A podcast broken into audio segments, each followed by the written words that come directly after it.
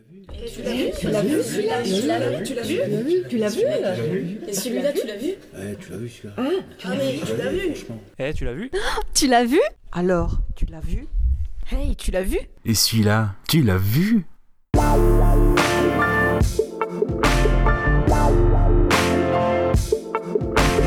Oui, monsieur, notre 20e siècle sera un très grand siècle.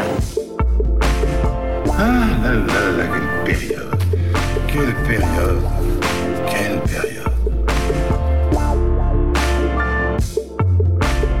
Et puis c'est des pans, ça se voit.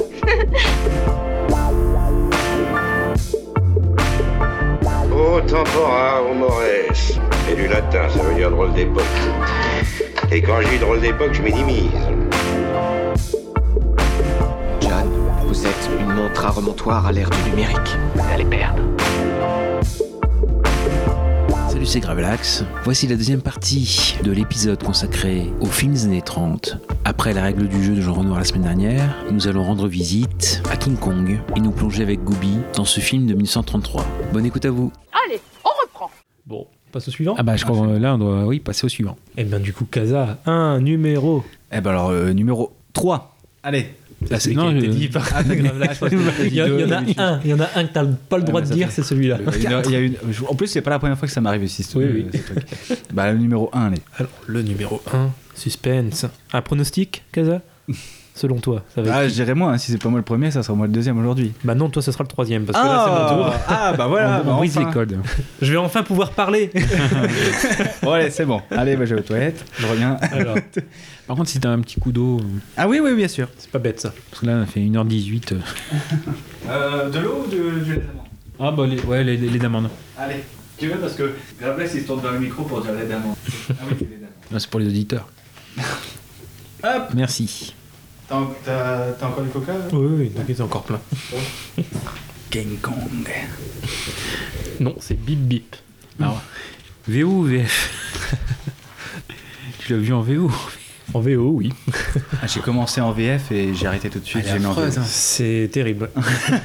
C'est tout le chinois.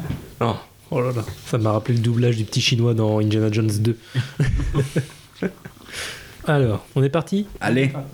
Et ben c'est parti. King Kong. En fait, ce qui me fait rire, c'est que, comme j'expliquais à Casa il y a quelques jours, moi je voulais absolument placer, comme c'est mon péché mignon, un vieux film de monstre d'Universal, parce que j'avais le choix vu que j'ai le gros coffret Universal avec tous les classiques des films de monstres. Et au final, j'avais bien choisi un film de monstre, mais pas d'Universal. mais c'est pas grave, ça reste quand même un film de monstre. Non, bah je voulais taper dans du lourd parce que c'est un film qui me tient à cœur pour tout ce qu'il a créé, entre guillemets, tout ce qu'il a instauré, et puis bah ouais, tout simplement le mythe qu'il a créé en fait, qui existe encore aujourd'hui. Bon, est-ce que je fais un pitch? Sérieusement. Oui. Bon, on part du principe qu'il y en a qui ne connaissent pas le King Kong. Bon, c'est une équipe de cinéma qui arrive sur une île indigène et sur laquelle il y a une bête qui est une sorte de... Enfin, qui est un peu vénérée par les indigènes, presque comme une sorte de dieu en fait là-bas. Et donc c'est une sorte de gorille géant qui va kidnapper l'actrice qui participe au tournage du coup. Je suis un peu plus consti que Casa dans les pitchs. Ah ouais, bah attends, ça promet après. Oh putain. En fait, j'adore parce qu'au début...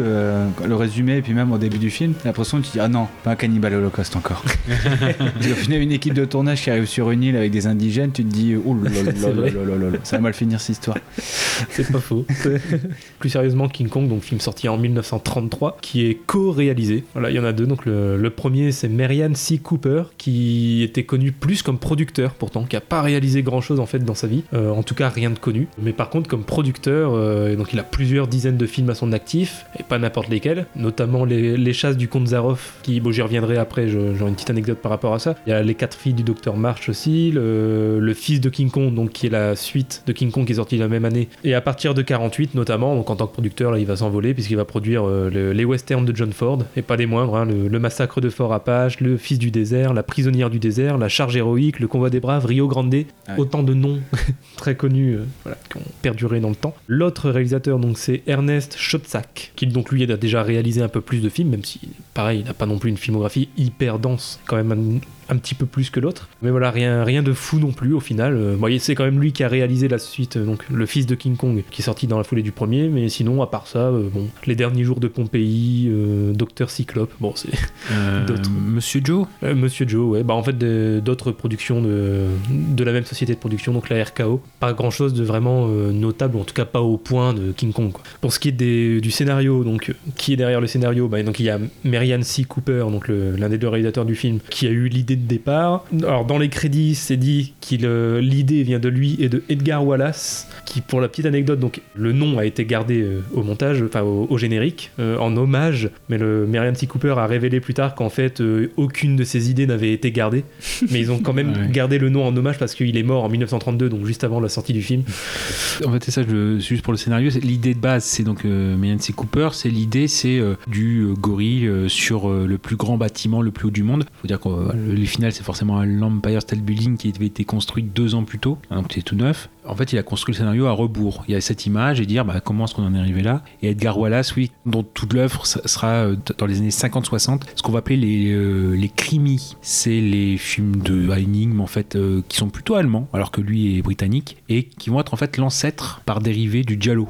Donc les films italiens de Dario Argento par exemple. Et donc oui, voilà, il était quand même connu pour ses romans, donc comme c'était un grand écrivain, un peu le Agatha Christie masculin de l'époque, c'est quand même un nom qui vendait. Et d'ailleurs, ça sera la seule implication de Wallace dans un film. Il avait donné quelques éléments, mais très peu ont été gardés au scénario final. Mais alors, du coup, Cooper et Wallace, c'était pour l'idée de base, et sinon, vraiment, au reste du scénario, pour ce qui est vraiment de l'écriture, il y a 2 autres noms qui sont crédités. Donc il y a James Ashmore Hillman, qui j'ai regardé en fait, a pas fait grand chose non plus, à part d'autres films pour la RKO, dont ceux réalisés par Schoedsack, quelques-uns en tout cas, mais à part ça, rien. Enfin, il n'y a même pas de page Wikipédia, je crois, ou alors pas en français en tout cas, pour dire à quel point il n'y a vraiment pas fait grand-chose. Et l'autre, donc c'est, désolé pour la prononciation, Ruth Rose, pareil, quasiment que des films de Schoedsack, tout simplement parce que c'était sa femme. C'était sa femme.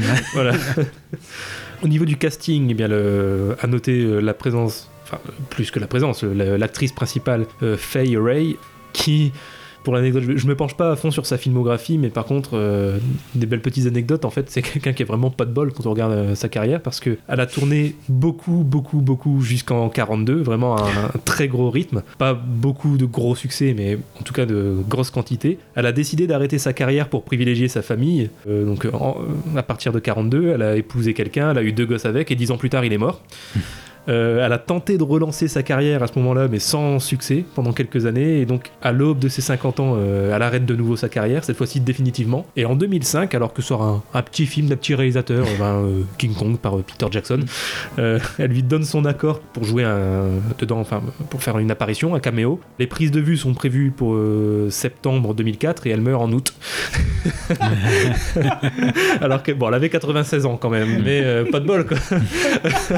50 ans après, environ 50 ans après l'arrêt de sa carrière, elle peut refaire un petit caméo et bah non, pas le temps. Elle a noté quand même qu'elle a aussi joué donc dans Les Chasses du Comte Zaroff, des mêmes réalisateurs que King Kong, qui est sorti aussi la même année. En fait, il est tellement sorti la même année qu'il a été tourné en parallèle, c'est-à-dire que les 2 réalisateurs de King Kong tournaient King Kong la nuit et Les Chasses du Comte Zaroff le jour. Ils devaient se relayer, ils dormaient quand ils pouvaient, l'un à la suite de l'autre, mais en fait ils tournaient en continu, non-stop, voilà, les 2 films, le jour et la nuit. Pour passer donc sur le contenu du film ou sa conception, pour l'anecdote justement, les 2 réalisateurs, donc Cooper et Schoedsack, ce sont les 2 qui jouent les pilotes qui tuent Kong à la fin du film. Donc certains y voient même une métaphore, comme les créateurs de Kong qui tuent leurs propres créatures, enfin bon, on peut toujours trouver des trucs comme ça. Le film est ressorti plusieurs fois au fil des décennies, donc avec différentes coupes quasiment à chaque fois. Aujourd'hui, au jour où on enregistre cette émission, une seule scène est toujours perdue, dans laquelle 4 marins se font littéralement bouffer par une araignée géante, un crabe géant, un lézard géant et un insecte à tentacules.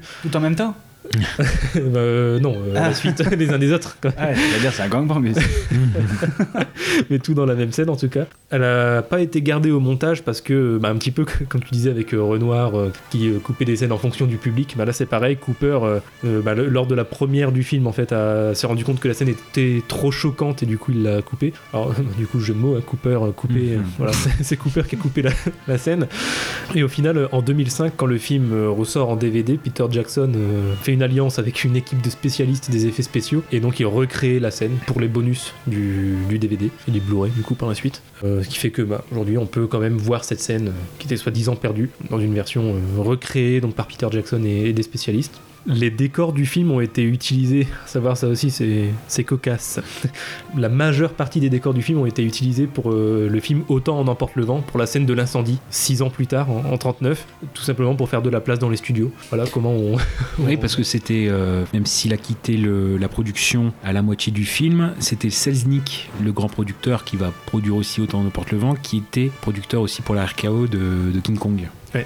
C'est ça. Et du coup, voilà, les décors ont tous été brûlés, quasiment tous, en tout cas, ont été brûlés, y compris la grande porte centrale qu'on voit bah, sur l'île, derrière laquelle on va voir King Kong pour la première fois. À savoir aussi que donc, la RKO qui produit le film a survécu grâce à ce film, parce qu'ils étaient vraiment sur le point de... Bah, proche de la banqueroute, en fait, juste avant ce film, et ils ont investi donc 700 000 €, ce qui est quand même une somme pour l'époque. Ouais. 700 000 $, plutôt. 700 000 $ à l'époque, c'était quand même une somme, et le film en a rapporté 3 millions, ce qui pareil, aujourd'hui peut paraître pas énorme, mais pour les années 30 c'est quand même de grosses recettes. Ah, puis ils ont eu du flair, c'est-à-dire qu'un autre studio voulait leur acheter les droits pour moins cher entre guillemets, et en fait comme ils ont fait la cul de but avec le budget, en fait ils ont eu le flair de pas être entre guillemets à la dèche ou des crevards et de vendre les droits, et en fait ils seraient passés à côté justement de la sauvegarde la survie du studio et de belles recettes. C'est marrant le parallèle qu'on peut oui, encore un parallèle mais avec Peter Jackson et Le Seigneur des Anneaux. Parce que Peter Jackson a acheté les droits du Seigneur des Anneaux et il a sauvé Newland Cinema. Parce qu'en fait, Newland Cinema, c'était la dernière balle, c'était le Seigneur des Anneaux. Ils ont tout misé dessus et ils ont réussi leur coup, du coup, et ils ont eu du flair aussi. Donc c'est marrant, Peter Jackson, réalisateur de King Kong. Ouais. Et à mon avis, là, je sais pas, en voyant l'histoire du film, il a dû être touché aussi par leur. L'histoire se répète. Ah oui. Oui. Et donc 3 millions de recettes, mais dire que c'est un film aussi, comme tu as dit, qui est ressorti plusieurs fois et qui a rapporté à chaque coup de l'argent. Non, dire aussi que voilà, avec le code Hays, en effet, il y a eu plusieurs coupes, ça tu l'avais dit, et qu'on peut le revoir seulement tel quel depuis 1971. C'est vrai que le film est violent. J'étais choqué par la violence. Franchement, pour l'époque, ouais. Même encore plus violent que des films de maintenant, des films d'action de maintenant. Bah, surtout quand il écrase une personne. Oui, il écrase, et là souvent dans même les films actuels, quand il y a un trou, une fosse, on voit le corps tomber et crier, et on le voit tomber, on voit jamais le fond. Là on les voit tomber, enfin s'exploser la figure en fait au fond du trou quoi. Et ouais. Bah franchement on voit à peine que c'est des mannequins quoi, donc ça c'est violent, puis on les voit vraiment, j'adore, c'est on voit King Kong vraiment mâcher le corps. Enfin c'est super violent, et à mon avis ça mais tu m'étonnes que ça a dû être coupé ça. Mais même pour maintenant ça me choquait vraiment du coup, parce que en fait pour moi là où le film est génial, donc au-delà du scénario, du monstre qu'il a créé, du mythe et tout ça, c'est d'un point de vue technique en fait, parce que faut savoir que ce qui saute pas forcément aux yeux quand on regarde le film, c'est que 90% du film est fait de trucage, donc que ce soit la stop motion, la surimpression, plein de choses, la composition des plans, mais 90% du film, ce qui est, pourtant en plus Kong arrive quand même assez tard dans le film, après une quarantaine de minutes, 50 je sais plus, 46 ouais. Quand même ça représente 90% du film, mais c'est ce qui explique oui, qu'il a fallu un an pour le faire. Bah oui. Et justement quand on dit oui il y avait les chasses du Gonzarov en même temps, Fay Wray, donc en effet qui voilà, le temps que le film se termine, elle en avait tourné 3 autres. Pour ce qui est des trucages, donc, il faut savoir que le grondement de Kong, il est fait à partir d'un rugissement de tigre qui a été mis à l'envers, et il a été mixé avec un aboiement de chien. On trouve un petit peu ce genre de conception pour Chewbacca d'ailleurs plus tard.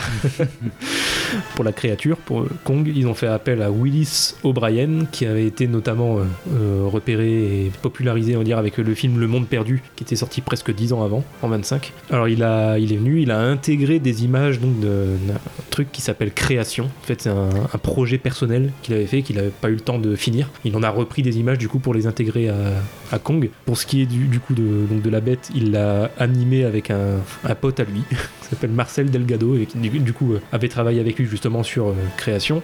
Un Mexicain. Je pense que le nom l'indique. Delgado, ça fait pas très américain. Dans quelle région ? Ouais, forcément. Tout est fait avec de l'animation de maquette, image par image, stop motion en fait, tout simplement, qui est une technique qui a été inventée par O'Brien, même si elle a été popularisée par Ray Harryhausen plus tard, et que beaucoup croient d'ailleurs que la stop motion vient de lui. Il l'a popularisée, mais donc c'est bien Willis O'Brien qui l'a inventée. D'où l'importance de Monsieur Joe, puisque c'est là où Ray Harryhausen a été l'apprenti de Willis O'Brien. Exactement.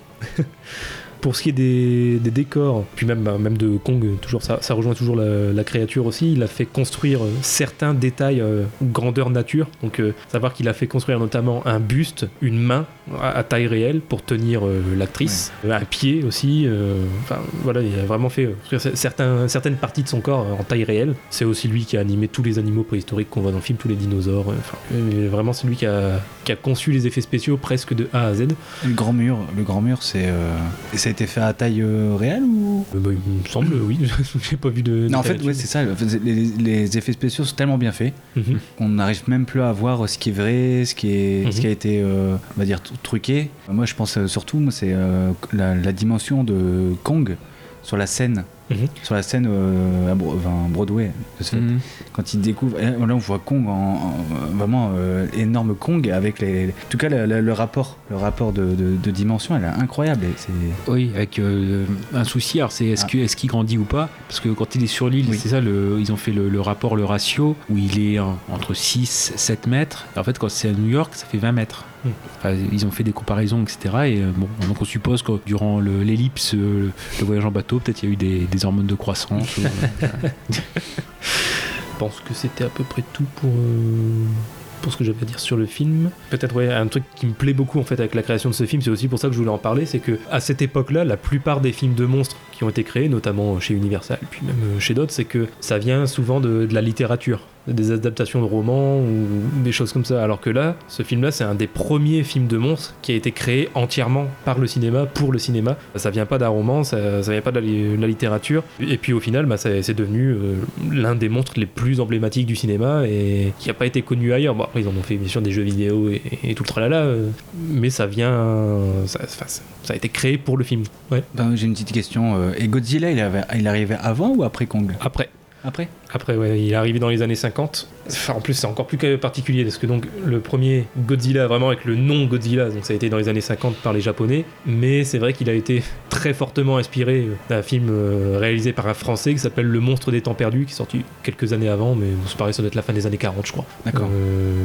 Mais qui s'appelait pas Godzilla, mais bon, franchement, quand tu regardes le film, tu vois l'histoire et le monstre. Bon, ouais, on a compris quoi, c'est le même. Ils ont repris le truc. Mais du coup, ouais, donc il est devenu Kong, l'un des plus emblématiques du cinéma. Et donc justement, les Japonais, ils l'ont pris à partir des années 30, parce que, donc c'est d'abord américain, ils l'ont pris en 1938 pour faire un film qui s'appelle King Kong Appears in Edo. Bon, voilà, une version japonaise. Ils l'ont gardé donc à partir des années 60, donc quand Godzilla est arrivé et tout ça, bien sûr, pour faire les premiers, même si on connaît le Kong versus Godzilla qui est sorti cette année en 2021, mais il y a déjà eu des films avec les deux dans les années 60, en 62, donc King Kong contre Godzilla tout simplement, ils se sont pas fait chier pour le titre.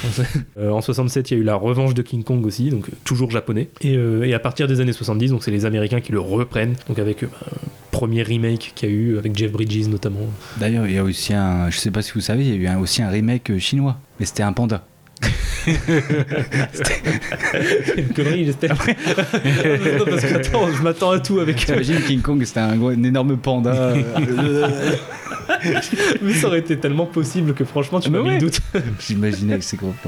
Ah oui, voilà. Mais du coup, les multiples versions qu'il y a eu entre les Japonais, et les Américains, voilà, les remakes, les reboots, tout ce que tu veux, il y en a eu beaucoup.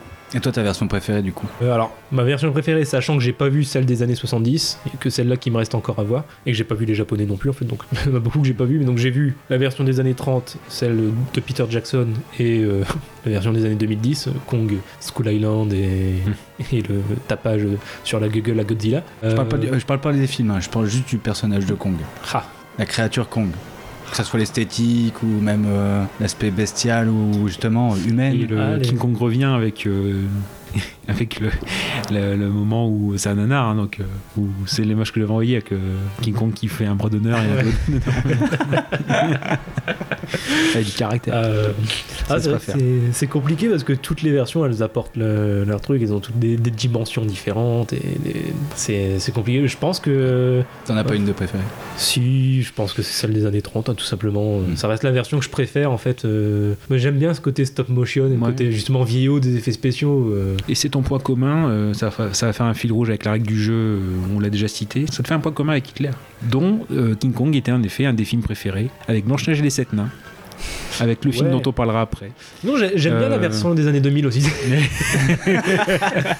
Non mais comme ça, bon, ça fera, c'est un fil rouge très spécial, mais bon, la règle du jeu, il a été cité. Bon là, voilà, on veut dire que je le fais en tant que prof d'histoire. Blanche-Neige et les Sept Nains aussi, il aimait bien, et le film dont on parlera après.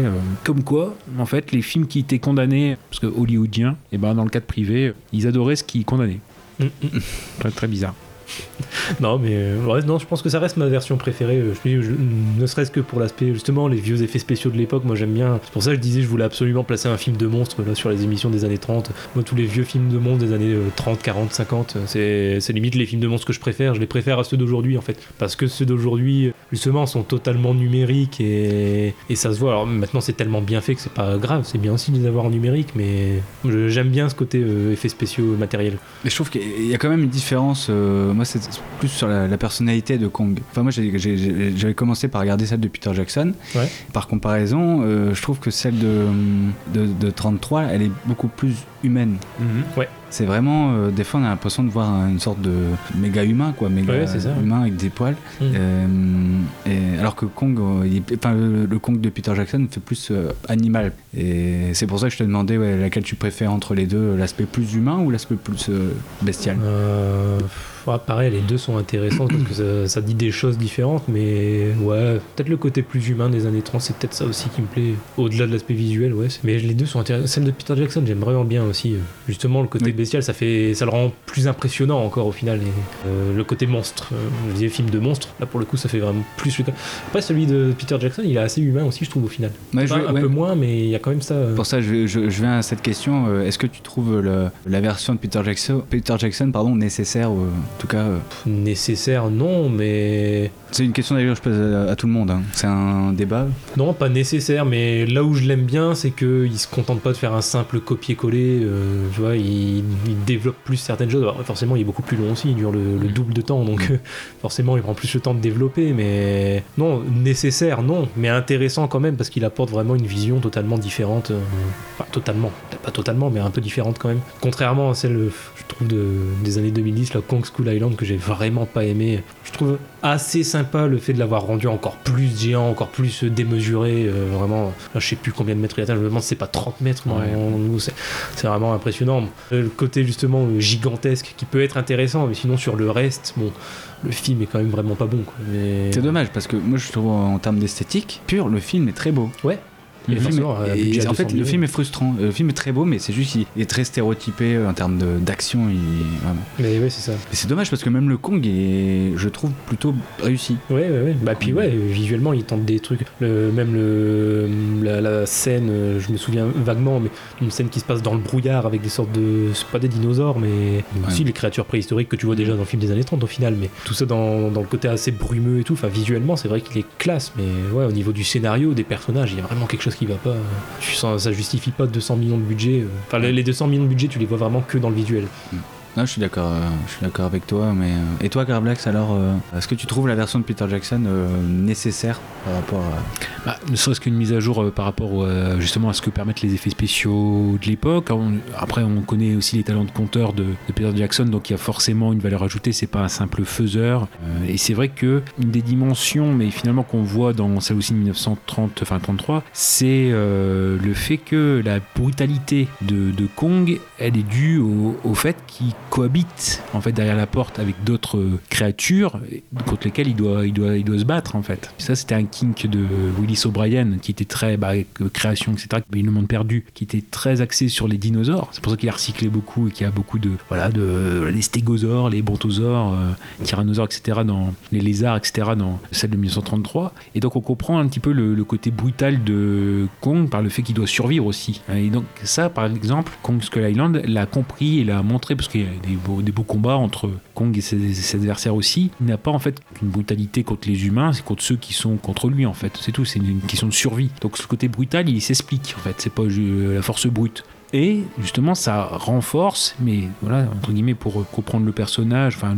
ce personnage de Kong, ça amène le contraste avec son humanité qui est amenée par justement être avec Anne Darrow, de s'éprendre d'elle, etc. Et même, je vois le dernier geste, c'est encore plus beau, c'est-à-dire que quand il est sur l'Empire State Building, qui se sent partir, s'il ne l'entraîne pas dans sa chute, il la dépose, puis il meurt. Donc c'est tout ça qui est mis en place. Bon, après voilà, je pense que pour Skull Island, on est beaucoup plus dans l'action pure, dans une volonté comme ça. Et donc, je pense que c'est justement ça aussi la force du cinéma, c'est de pouvoir comparer s'il y a plusieurs versions. Et que si on prend que celle de Peter Jackson, certes il a fait, il s'est basé sur quelque chose qui existait déjà, et certes il a fait des effets spéciaux beaucoup plus récents, il a voulu faire un hommage avec la pauvre Fay Wray qui est morte juste avant, mais il s'inscrit dans une démarche de conteur. Puis pareil, il fallait trouver autre chose après Le Seigneur des Anneaux, il fallait trouver un autre sujet, et surtout que lui c'était un film de cœur, parce que c'est un film qui l'a énormément accompagné, donc il voulait, c'est une démarche sincère d'hommage, donc ce qui fait que celle de Jackson elle va être entre les deux. C'est entre l'hommage pur, essayer d'essayer des nouveaux chemins ou apporter sa pierre à l'édifice, puis après Skull Island qui en plus est dans un projet un peu plus vaste de Monster Universe quoi. Donc oui c'est un peu autre chose. Donc voilà, moi pour celle de 1933 c'est aussi le fait d'imaginer ce qu'on voit, 55 semaines de travail. Je crois que ça c'est un après-midi de travail pour une seconde je crois d'effet, quelque chose comme ça, donc c'est assez fou. Non, c'est le mérite aussi. Et les studios, ils croyaient tout de suite au projet ? Ou c'était un projet... au final, je pense qu'ils y ont cru, parce que comme ils ont misé tout là-dessus, et que c'est le film qui les a sauvés, parce que nous, ils étaétaient proches de la banqueroute et ils ont quand même mis $700,000, qui était quand même une somme dessus. Donc, je pense qu'ils y croyaient quand même, parce que pour l'époque, investir $700,000 sur un film, il faut y croire. Non, mais après, sachant que c'était, on va dire, le dernier souffle, peut-être qu'ils se sont dit, allez... ça va être peut-être notre dernier film, on va peut-être mettre toutes nos billes dedans, enfin toutes nos dernières billes dedans. C'est peut-être ça. Pour ça, je me demandais si ils y croyaient vraiment ou s'ils étaient en mode oh là là. Ouais, ça, j'avoue, je sais pas trop, mais bon, je pense qu'ils devaient y croire quand même. Pareil pour une si grosse production, mettre un an dessus. Enfin, je pense que quand tu fais ça, tu t'attends quand même à ce qu'il y ait des résultats derrière, sinon ça vaut pas la peine, quoi. Ouais, c'est comme FH Prod qui a tout mis sur l'instant présent, c'est tout claqué. Bon. Et ça permet de survivre, parce que voilà, il y en a un autre qui arrive. Film de Tollard. Flo Tollard.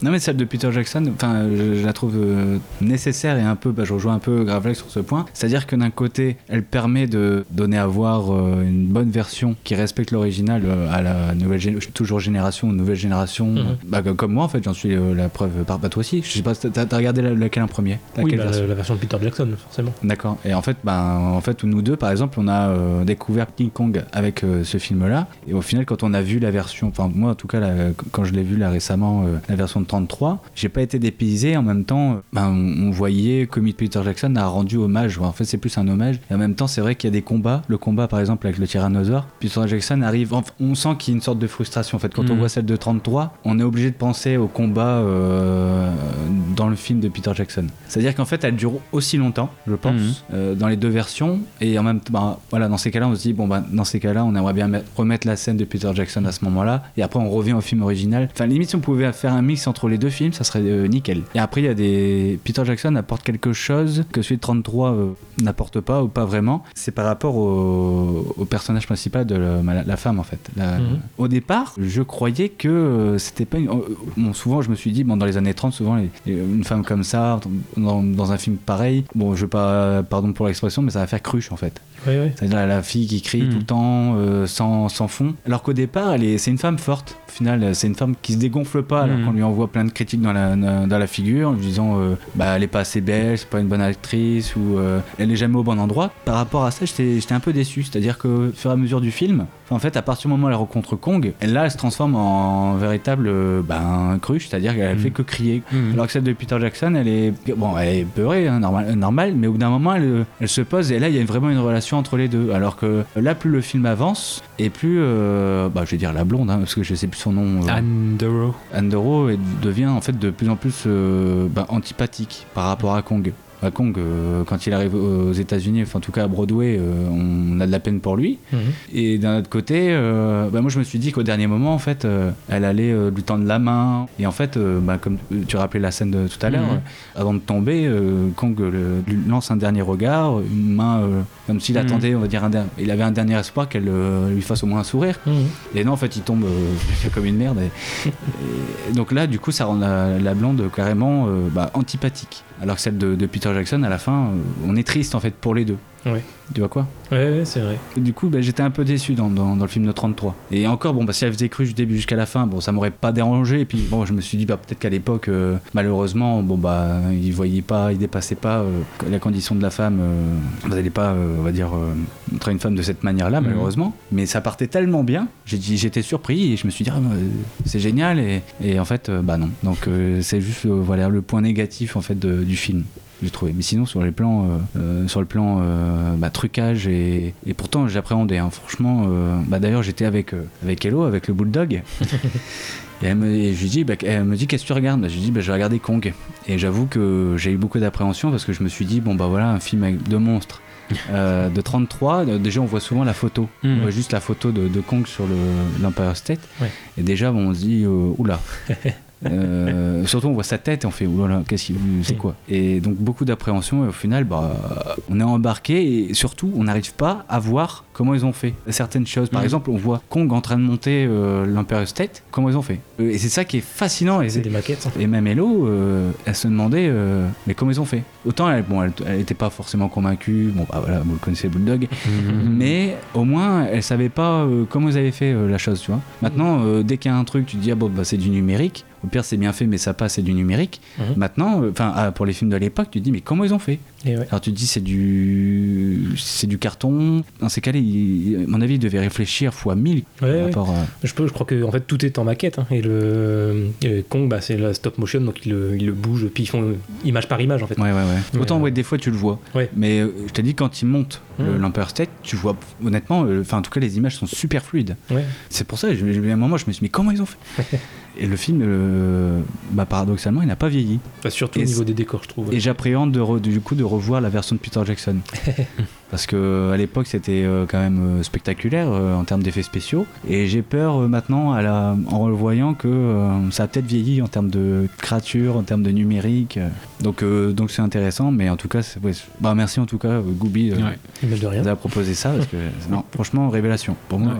Et c'est bien d'avoir fait ce parallèle-là, parce que il y a ça aussi où une remarque qui avait été faite, c'est que les trois grosses versions de King Kong, elles ont été là en fait à un tournant du cinéma, ou quelques années, vraiment les quelques années juste après les tournants. Donc là, on a forcément celle de 33, c'est l'arrivée du parlant. Il y a le remake de 76, c'est l'avènement du blockbuster qui avait été amorcé par Les Dents de la Mer. Et pour ce qui est de celui de Peter Jackson, c'est l'arrivée de la maîtrise du numérique. Donc en fait, le personnage de Kong, visiblement, il amène ça aussi.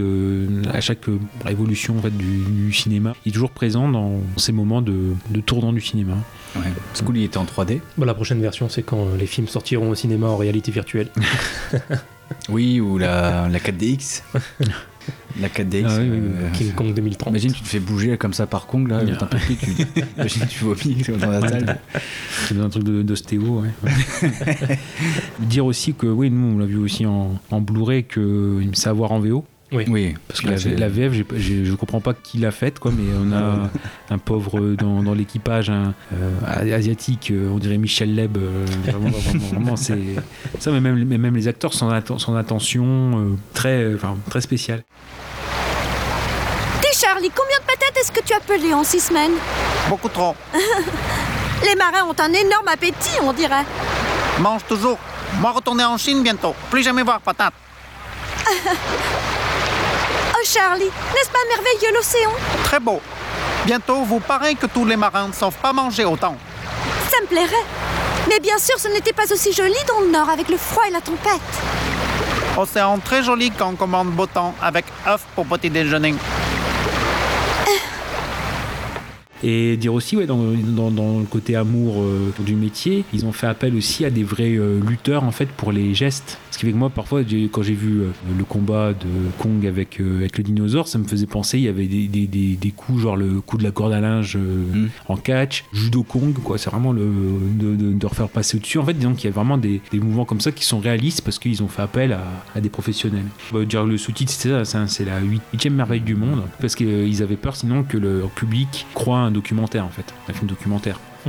Pour montrer le succès, c'est que les deux plus grands cinémas de New York, c'est la première fois où non seulement ils ont dû refuser du monde, parce que souvent ils se partageaient, les films se partageaient les cinémas principaux, bah là les deux plus grands l'ont diffusé d'un seul coup et ça a été encore une fois beaucoup de gens refusés. un peu spécial. Ouais. Moi après à la limite, si vous permettez, moi je vais faire Marocco maintenant. Ouais, bah ouais, ok. Parce qu'en fait, moi, Marocco, c'était justement les Apex avec Bruce Willis. Ah.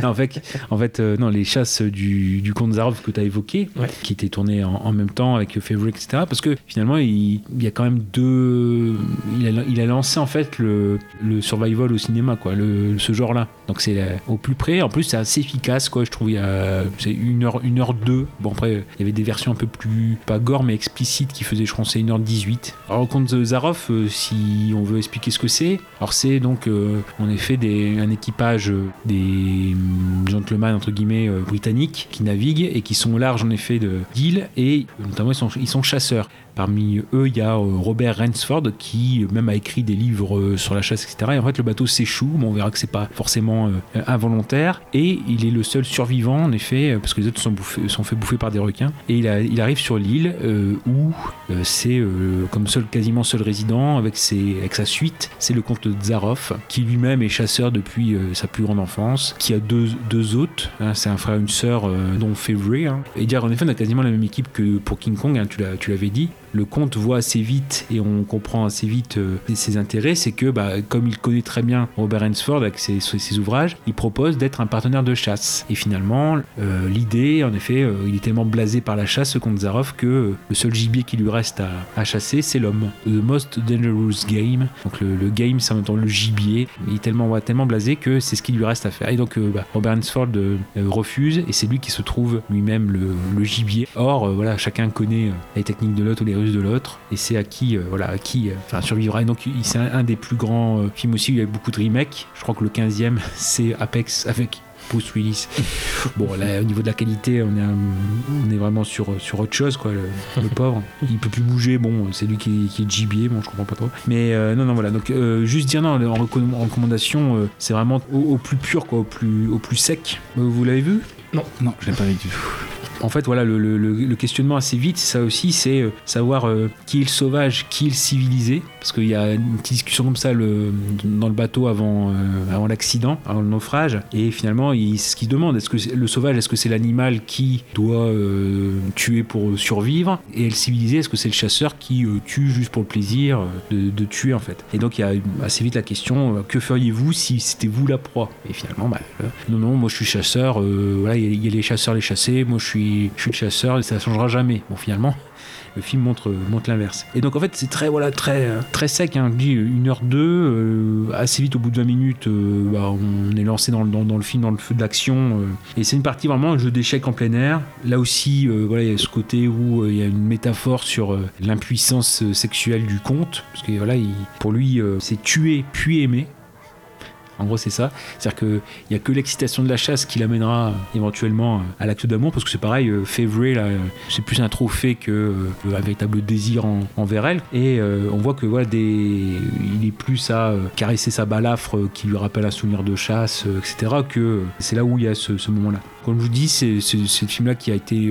c'est un peu bizarre parce que il a été tourné en même temps. C'est le studio 11, hein, la RKO, pendant qu'on tournait King Kong. Et c'est bizarre que pour un film comme ça, qui a l'air d'être quelque chose de beaucoup plus rapide, beaucoup plus facile, ça soit quand même à la base de... Enfin, avec King Kong, c'est la base de deux genres...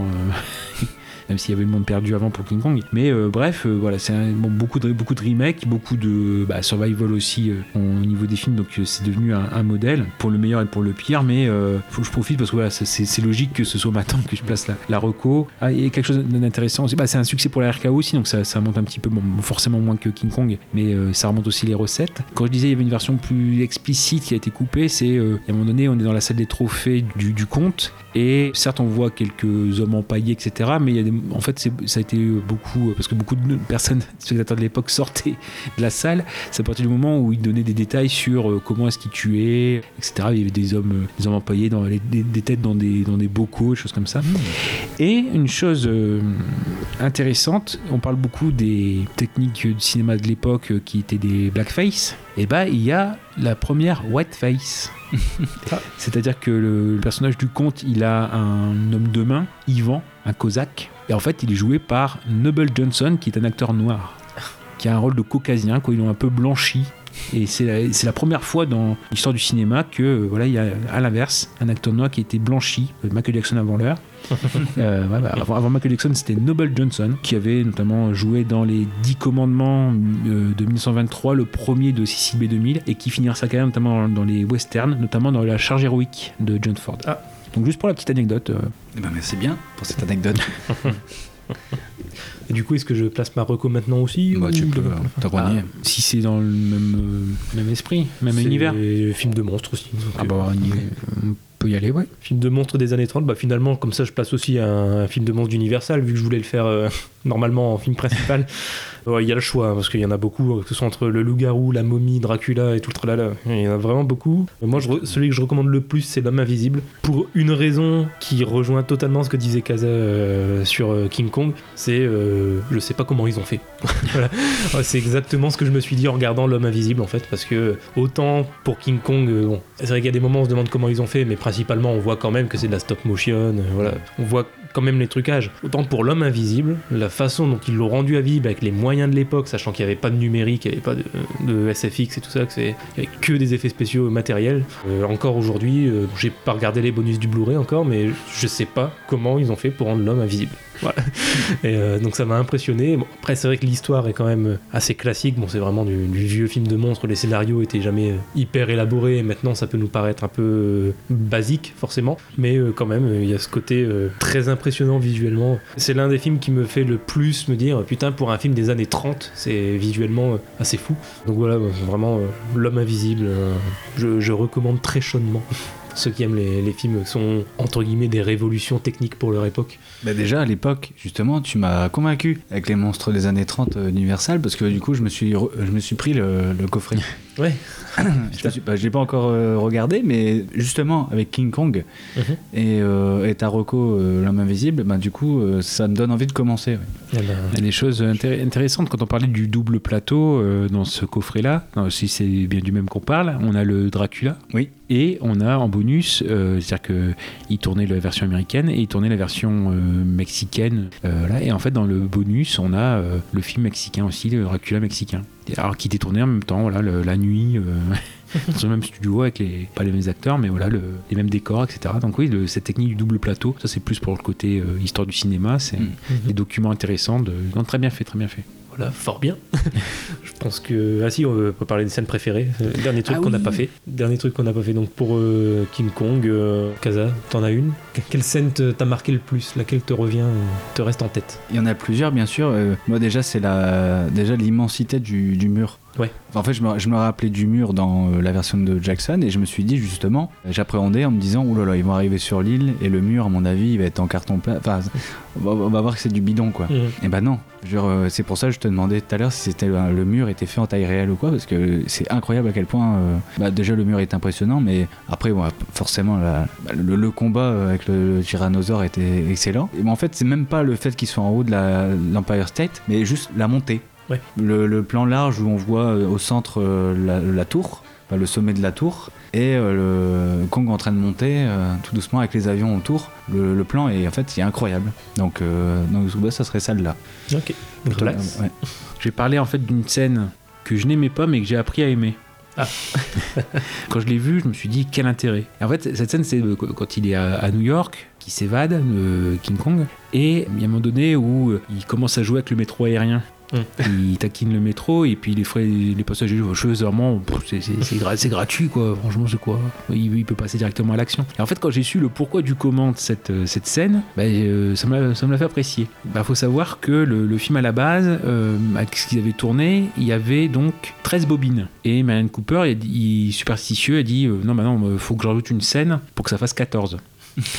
Et donc il y avait cette scène qui n'était pas tournée du métro aérien. Il s'est inspiré en fait d'un souvenir d'enfant, c'est-à-dire qu'il vivait, il a grandi enfant à côté d'un train surélevé. Le problème c'est que ça le réveillait toutes les nuits parce que ça claquait, etc. Et donc en effet il a tout de suite pensé à ça, de dire ça m'a tellement fait chier dans ma vie, non seulement pour que ça fasse pas 13 bobines, ça fasse 14, mais que ça m'a tellement fait chier dans la vie, c'est pour moi le summum de l'horreur, ou voilà, je vais me venger. Kong il va niquer il va faire chier un train surélevé. C'est vrai qu'il... Bah ouais, parce qu'en plus, il va carrément agresser les... C'est ça. Le mec à l'intérieur. Donc voilà, donc une scène où au départ, je me dis, c'est quoi franchement l'intérêt ? Quel intérêt ? Et puis finalement, en sachant le pourquoi du comment, ça m'a attendri et j'ai bien aimé. Ah, c'est pas mal. Je connaissais pas cette anecdote. Et donc la tienne, la mienne, alors de base forcément j'aurais dit le combat avec le tyrannosaure aussi, mais non, moi il y en a une qui m'a vraiment marqué. Je pense que c'est lié à ma phobie, mais c'est le moment où t'as justement les 4 membres de l'équipage qui sont en fuite dans la jungle parce qu'ils sont coursés par toutes les bêtes, les dinosaures et tout ça, et à un moment ils se retrouvent dans l'eau, dans une sorte de marée, et t'as un truc qui fait penser un peu au monstre du Loch Ness avant l'heure en fait. Quoique, enfin non, c'est à peu près cette époque là d'ailleurs le mythe.